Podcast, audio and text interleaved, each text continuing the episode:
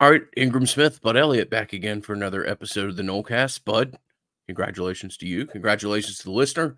Congratulations to everyone. We have made it through the summer. This is the beginning of our positional preview series. We're gonna we ain't gonna mess around. We're gonna jump straight into quarterback. So uh no no more enjoyable probably position to preview this year as far as just sheer star power.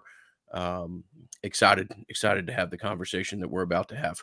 Real quickly, First of all, I want to thank the great people at the Tampa Seminole Club. If you're watching this on YouTube, you'll see Bud's exceptionally high quality rope hat there, Tampa Noles in the unconquered font. Uh, we had a great time. Bud's got a hat on. I've got a wall behind me that will be changing uh, soon, as I might have legitimately bought like 25% of the silent auction. uh, most of them at, at good strategic prices. Uh, the uh, the child in me did just see a sign Derrick Brooks poster that I uh, I had to go ahead and hit the buy it now on. But uh, no, great time down there. Air conditioning. not not that needing air conditioning in Tampa in August comes as a surprise to anybody, but uh, with the heat advisory on, uh, getting to sit in the uh, the very pretty Italian club there and uh, talk to some great Nolecast listeners was an absolute blast. And just want to start the podcast by thanking uh, Michael and, and everybody associated with the Tampa Seminole Club for having us down there. Man, that, was an absolute blast. It was so hot this weekend, so I was extremely happy that we were not having to do the little uh, little mini Nolecast episode outdoors. Um, Mike and the whole, whole Tampa Club they do a, an awesome job, and, and I mean it, that that was an awesome event before us. We, we were really you know, fortunate that they were able to have us down, and you know look forward to working with them again. It, it was great to see a lot of our fans come out there. Uh, we will not be putting that uh, speech on the podcast feed. And it's not that we say anything that we, wouldn't necessarily want on the pod feed. It's just that when you podcast, you try to speak in such a way that you're not being taken out of context, right? And, and and clipped. But when you're in a room and it's not recorded, you can be a little more conversational when you're doing the Q and A stuff. Uh, and so, like, I wouldn't want that type of stuff snipped and taken out of context uh, w- without the question that was being asked from the audience. So, anyway, uh, yeah, let's let's jump into these awesome season previews, man. What what what we got on deck for us first? A guy named Jordan Travis, if you're not uh, familiar, in the uh, broader positional group of quarterbacks.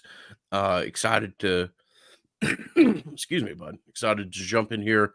Jordan has blossomed into one of the more uh, kind of dynamic players in college football, and uh, excited to uh, to look at the room as a whole. So with that, let's uh let's jump into the QB preview. All right, last year, uh, for a guy that had a reputation as being injury prone, uh, did stay mostly healthy, played over 750 snaps, which is you know not not missing much time at all, and and had a really awesome year. I mean, uh, 3,214 yards, right? O- overall, 24 to five touchdown interception ratio, completion percentage 64.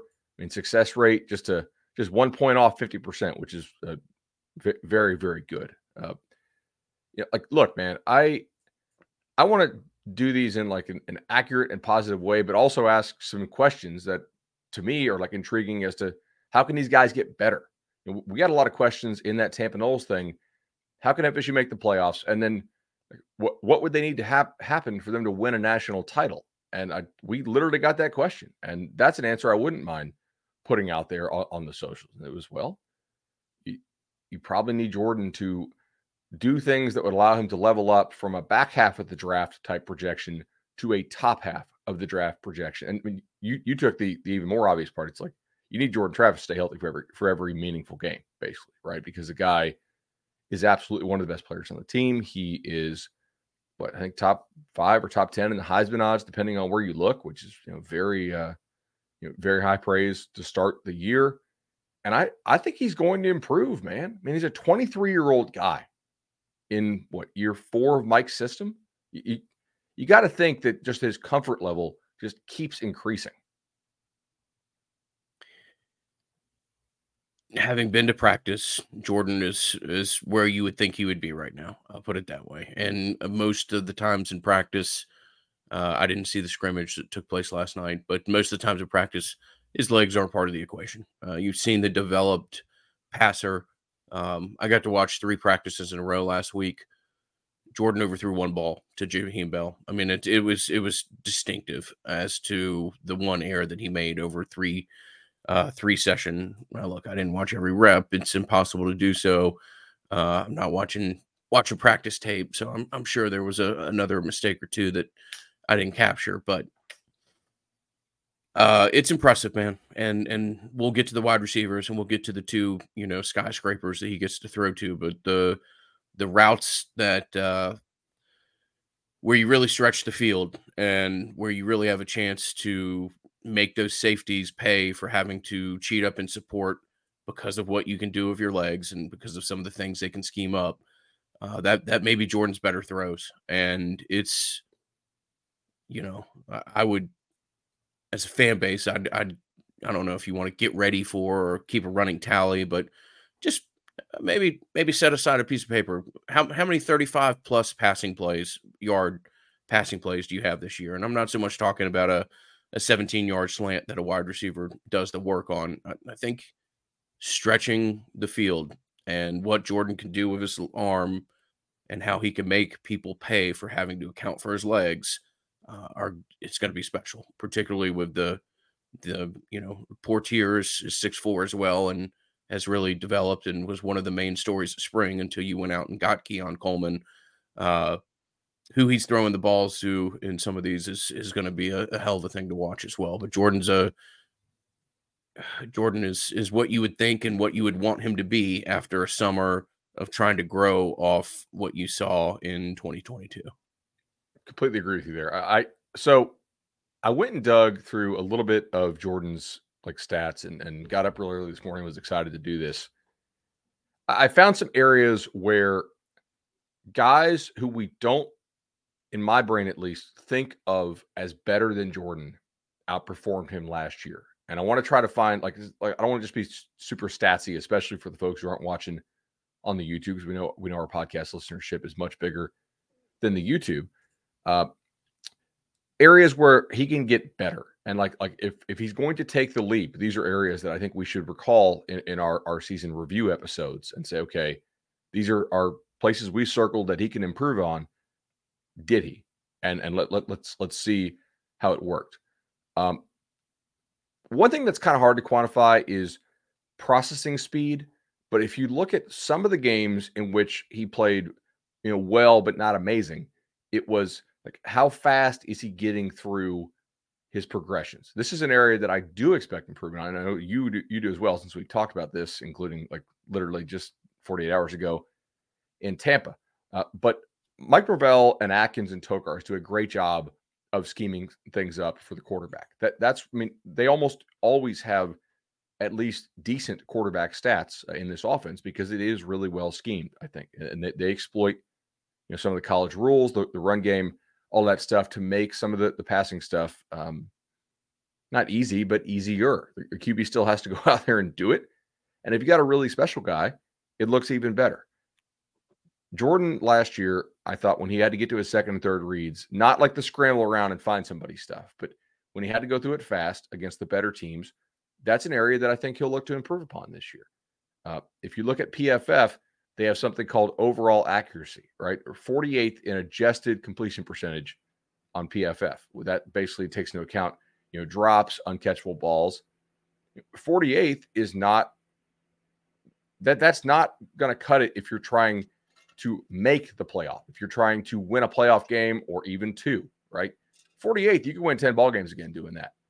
You probably need Jordan to be in that top 25, maybe that top 20 range. So a little more accurate. I think on his first read, he's incredibly accurate. When he has to get through the stuff fast, can he can he have the right footwork? Can, can he release the ball consistently accurately enough on that? So, so that, that's that's one area that I think I'm going to chart this year is, is where is he in that PFF metric, which is interesting. Um, the other one I want to look at here, and this one kind of surprised me, is good against good. What what is your to, to steal something from my friend Bill Connolly? Your covariance. So some teams have a real high covariance, other teams have a low covariance. Basically, like, do you feast on bad teams and then kind of wilt against good teams? Jordan definitely does not wilt against good teams. He's top 25 in almost all of the, the stats that I'm about to read. But the guys who are legitimately the best quarterbacks in the sport, the dudes who go in the first round or, you know, like let's say top 100 picks, they seem to all be in the top five or top 10 of this. And what I looked at was what is your quarterback rating against Power Five bowl teams? So, in the Power Five, did you make a bowl? So, I feel like it's a decent enough sample for the most part. Like it, it I mean, Florida State had five such games. Most of the teams I looked at had at least four, some as much as like eight, which is imagine playing eight Power Five bowl teams. That's uh that is difficult. so Jordan was um Jordan was outside the top 20 in this. And that's an area, again, I, I, think that they need to improve. Now, behind guys like Caleb Williams, Drake Maye, Bryce Young, CJ Stroud, I, I don't think we're going to argue that that he's ahead of those dudes, or at least certainly wasn't last year. Could he take the leap and join them? Yeah, I, I think you have to be open to that possibility and, and certainly hopeful to that possibility. But here's some names I want to throw at you that he was also behind in this. And this is where like, okay, like, man, he might not be Caleb Williams. Like, what, what are we doing here? And I get that, sure. But he was behind Tyler Van Dyke. He was behind Drew Pyne at Notre Dame, Conner Weigman at Texas A&M, Jayden Daniels at LSU. Also, staying within the ACC, Sam Hartman. Okay, look, Hartman, 23 year old guy last year. I think he's probably like 100 years old now playing for Notre Dame. Riley Leonard at Duke and DJU at Clemson who kind of got benched and still transferred out. So you might tell me, hey, this guy got benched. This is a worthless stat. Totally agree. Quarterback ratings flawed, no doubt about it. But I do still want my guy to be ahead of dudes who are getting benched when it comes to quarterback rating against Power Five bowl teams. So, like when you play the best teams, how well do you play? There is room for improvement when they're good on good.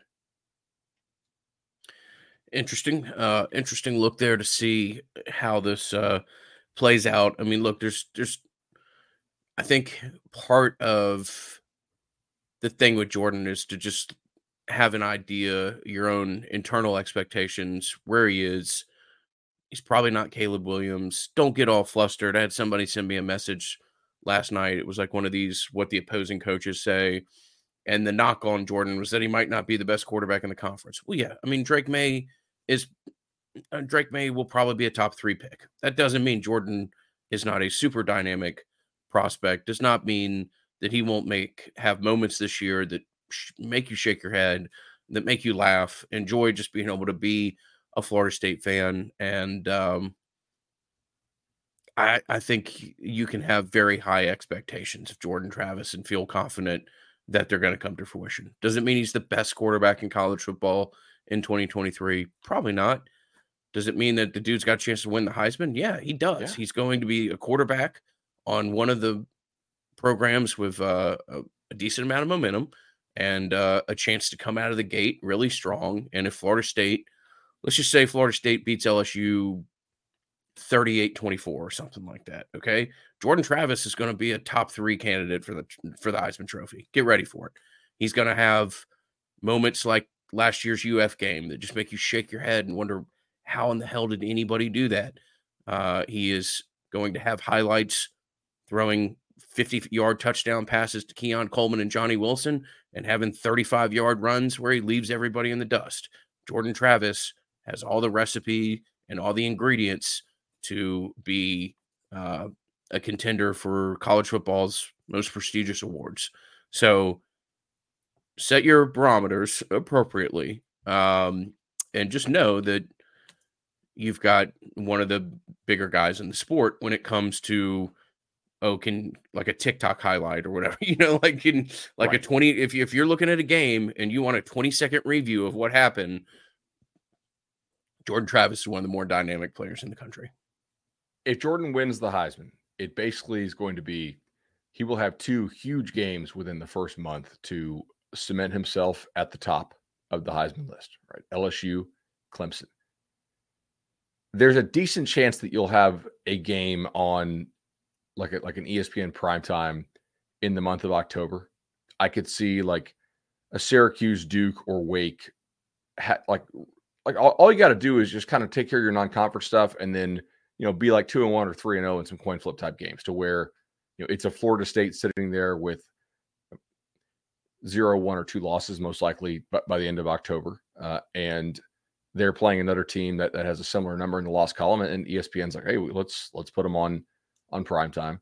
And then I think you have a pretty good shot of either the Pitt or Miami game being a a prime time game. So he's going to get, I would say, three or four national primetime games that are on like major ESPN or or, or regular ABC uh, to impress the voters, and they're they're evenly spread out across the calendar. Uh, so the, the runway is certainly there. He just needs to needs to do and take off. And uh, as far as the, the quarterback rating stuff, the, the last thing I'll say on this, because Jordan's legs are so special, I don't. It doesn't have to be top five in that metric for FSU to go where they need to go. I, I do probably need to see him like top 15, top 12 ish, right? Just to, to make like that kind of leap. I, I think top five is that's really hard to do. You had plenty of guys who who were not top five last year who still were extremely good. If he can get to somewhere where he's like top 15 QB rating against the best teams they play, plus his legs, which quarterback rating doesn't account for, then yeah, like that's that's a, a recipe for a very special season. Um, all right. Tate and Brock Glenn. We want to do a couple minutes on this? Like, did we intentionally leave somebody out there, or? um Well, I guess we need to talk Duffy too. Certainly. Yeah. Uh, um, real quickly, from my opinion, um, Tate's your backup quarterback right now. Brock Glenn is Brock Glenn, Brock Glenn, Brock Glenn. Uh, Brock Glenn is the name of the future. Brock Glenn has been very, very impressive. Um, all, all, the way going back to spring when I was able to attend a scrimmage. You Mike likes to put his quarterbacks out uh, in in live jerseys in their first scrimmage here. So that means Brock Glenn, first having graduated from high school, was facing Fabian Lovett, Jared Verse in live, you know, able they're able to tee off on him if, if they can. Uh, Brock Glenn was impressive in the spring. Brock Glenn has been impressive in the fall. I still think Tate is your backup quarterback. If something happens to Jordan rolls his ankle in the first ankle in the first quarter of the Southern Miss game, I would expect Tate Rodemaker to run out and t- take the next snap.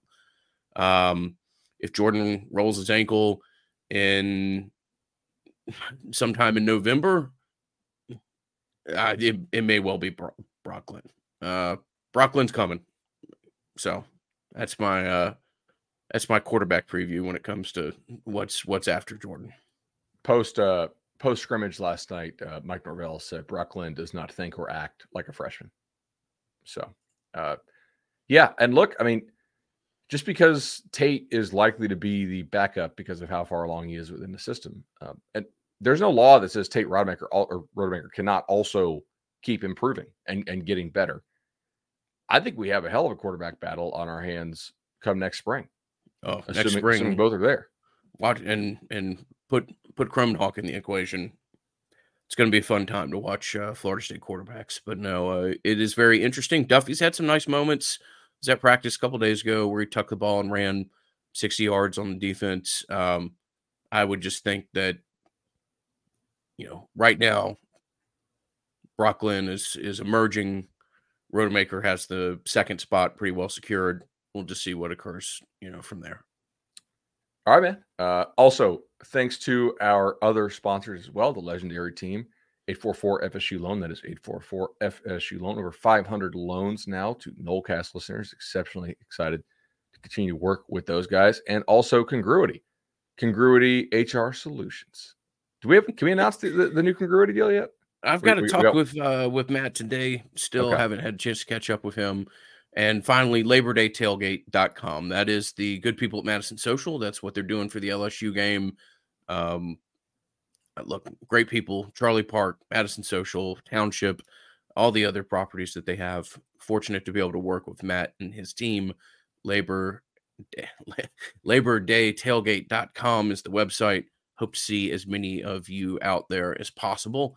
And uh, yeah, man, quarterback at Florida State, one of the more premier positions in the sport, kind of back to the way it should be. So excited to see what this year looks like and excited to see what 13 does in his final run.